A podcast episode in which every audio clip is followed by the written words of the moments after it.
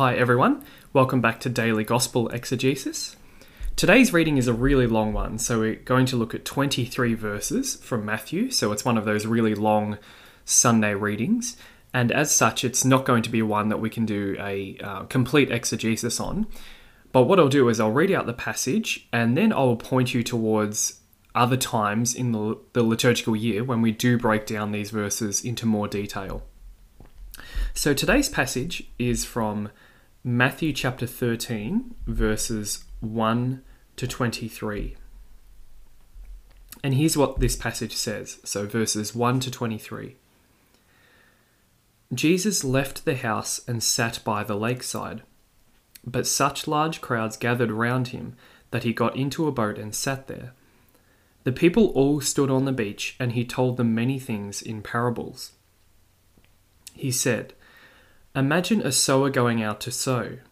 As he sowed, some seeds fell on the edge of the path, and the birds came and ate them up. Others fell on patches of rock where they found little soil and sprang up straight away, because there was no depth of earth. But as soon as the sun came up, they were scorched, and, not having any roots, they withered away. Others fell among thorns and the thorns grew up and choked them. Others fell on rich soil and produced their crop, some a hundredfold, some sixty, and some thirty. Listen, anyone who has ears. Then the disciples went up to him and asked, Why do you talk to them in parables? Because, he replied, the mysteries of the kingdom of heaven are revealed to you, but they are not revealed to them. For anyone who has will be given more, and he will have more than enough. But from anyone who has not, even what he has will be taken away. The reason I talk to them in parables is that they look without seeing and listen without hearing or understanding. So, in their case, this prophecy of Isaiah is being fulfilled. You will listen again and listen again, but not understand. You will see and see again, but not perceive. For the heart of this nation has grown coarse, their ears are dull of hearing, and they have shut their eyes. For fear that they should see with their eyes, hear with their ears, understand with their heart, and be converted, and be healed by me. But happy are your eyes because they see, your ears because they hear. I tell you solemnly, Many prophets and holy men longed to see what you see, but they never saw it, to hear what you hear, and never heard it. You, therefore, are to hear the parable of the sower. When anyone hears the word of the kingdom without understanding, the evil one comes and carries off what was sown in his heart. This is the man who received the seed on the edge of the path. The one who received it on patches of rock is the man who hears the word and welcomes it at once with joy. But he has no root in him. He does not last. Let some trial come, or some persecution on account of the word, and he falls away at once. The one who received the seed in thorns is the man who hears the word, but the worries of this world and lure of riches choke the word, and so he produces nothing. And the one who received the seed in rich soil is the man who hears the word and understands it. He is the one who yields a harvest and produces now a hundredfold, now sixty, now thirty. So that's today's passage. It is a long one, probably one that's well known to most of you, the parable of the sower. And sometimes it's one that's explained well and understood well, other times not so much. And obviously, in this podcast, we want to try and help you really understand what the text itself is saying. Let the text speak on its own terms. In today's passage, you would have heard that it roughly divides into three separate parts, and each of these parts deserves its own podcast, which is exactly what we will do. So the three parts are the first bit where he tells them the parable of the sower, the second part, where he tells the apostles the, mis- the mysteries of the kingdom and the purpose of parables. And then the third part is when he goes back and interprets the parable of the sower.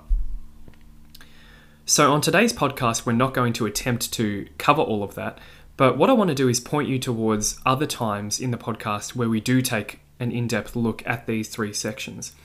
So, firstly, if you want to hear each of these three sections of today's parable broken down into their respective verses, that is done on week 16 of ordinary time from Wednesday through to Friday. So, week 16 of ordinary time, Wednesday through to Friday. So, if you would like to, you can go back and have a look through the podcast archives for those episodes of week 16 of ordinary time. And we will do a verse by verse exegesis of this passage. If you do want to hear the full version and exegesis of that, then the version we hear today is quite similar to Mark's version, although there's some slight differences. They're basically the same. So you can have a look at the podcast on Wednesday of week three in ordinary time, which has a look at Mark's entire version of this parable. So, Wednesday of week three in ordinary time. So, there are a few times in the liturgical year when we will have a really in depth look at this parable. Though, if we took Matthew's version as we have it today, verses 1 to 23, today's episode would probably be 40 minutes long. So, uh, it's better that we uh, do it in smaller chunks. But let's finish today by having a look at some catechism passages about the parable of the sower. And obviously, there's a lot you can take from it. Let's look at paragraph 546. This is about how Jesus chooses to proclaim the kingdom of God. Jesus' invitation to enter his kingdom comes in the form of parables, a characteristic feature of his teaching. Through his parables, he invites people to the feast of the kingdom, but he also asks for a radical choice. To gain the kingdom, one must give everything. Words are not enough, deeds are required. The parables are like mirrors for man. Will he be hard soil or good earth for the word? What use has he made of the talents he has received? Jesus and the presence of the kingdom in this world are secretly at the heart of the parables. One must enter the kingdom, that is, become a disciple of Christ, in order to know the secrets of the kingdom of heaven. For those who stay outside, everything remains enigmatic. So there's a lot in there about the nature of parables. Jesus uses parables for multiple reasons. Firstly, he wants to hold up a mirror to man, and this paragraph sort of talks about that. It basically encourages man to reflect on himself. Also, it they're deliberately spoken in such a way that those who are seeking God will understand the parable, but those who are not seeking God will not understand the parable. That's something we don't like to talk about, but Jesus explicitly says here in today's par- uh, passage that that's the point of the parables. He speaks in a hidden way so that only some people will understand. And then, lastly, as this paragraph alludes to, the parables encourage people to take action for the kingdom rather than just hearing the words. Paragraph 29 we're going to look at next, and this is about man's desire for God. So, very early in the Catechism, there's a discussion about how man is oriented towards God even before we have knowledge of the Bible and things like that. And it uses a really interesting, well, it uses today's passage in a really interesting way. So, paragraph 29 this intimate and vital, vital bond of man to God can be forgotten, overlooked, or even explicitly rejected by man. Such attitudes can have different causes revolt against evil in the world, religious ignorance, or indifference. The cares and riches of this world, the scandal of bad example on the part of believers, currents of thought hostile to religion, finally, that attitude of sinful man which makes him hide from God out of fear and flee his call. So, really interesting paragraph, and it makes reference there to one of the things that can stop us from sensing God and having a desire for God is the cares and riches of this world. And obviously, that comes straight out of today's parable. I think this is one of the most fascinating parts of the Catechism, these early paragraphs on how man knows God and how God reaches out to man. And if you're interested in going through the catechism of the Catholic Church in a systematic way and really digging into the text of the catechism in the same way that we do for the Bible in this podcast, then can I recommend you have a look at the Patreon page for our ministry, Logical Bible Study, because that's something that is available to Patreon supporters who pledge $20 or more per month. You can get access to the regular systematic catechesis that I do with my local parish, where we actually have a look at the catechism paragraph by paragraph. So if you've always wanted to dive a bit more into the catechism, then that option is there for you. And there's a link to the Patreon page in the show notes. Paragraph 787. From the beginning, Jesus associated his disciples with his own life, revealed the mystery of the kingdom to them, and gave them a share in his mission, joy, and sufferings.